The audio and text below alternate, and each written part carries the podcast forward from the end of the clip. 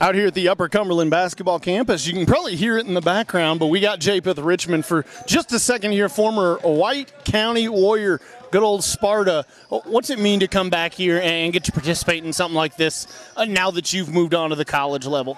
Uh, being at the college level and being able to come back and see all these kids that you know I've watched some of them grow up playing basketball, and then being able to help other kids, I feel like it's an amazing opportunity for me and for them to be around all these college athletes how cool is it to go from being the guy who was at camps like this, looking up to guys like you, to now being the guy that a lot of these kids look up to and, and want to try to be one day?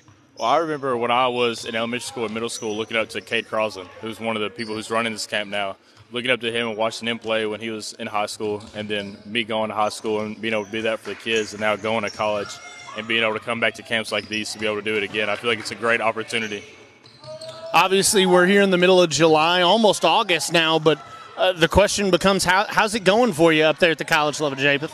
Uh, I, went up there for about two weeks for camps. I've been able to meet most of my team, and I'm, I mean, I love the experience that I've had so far, and I'm excited to be up there.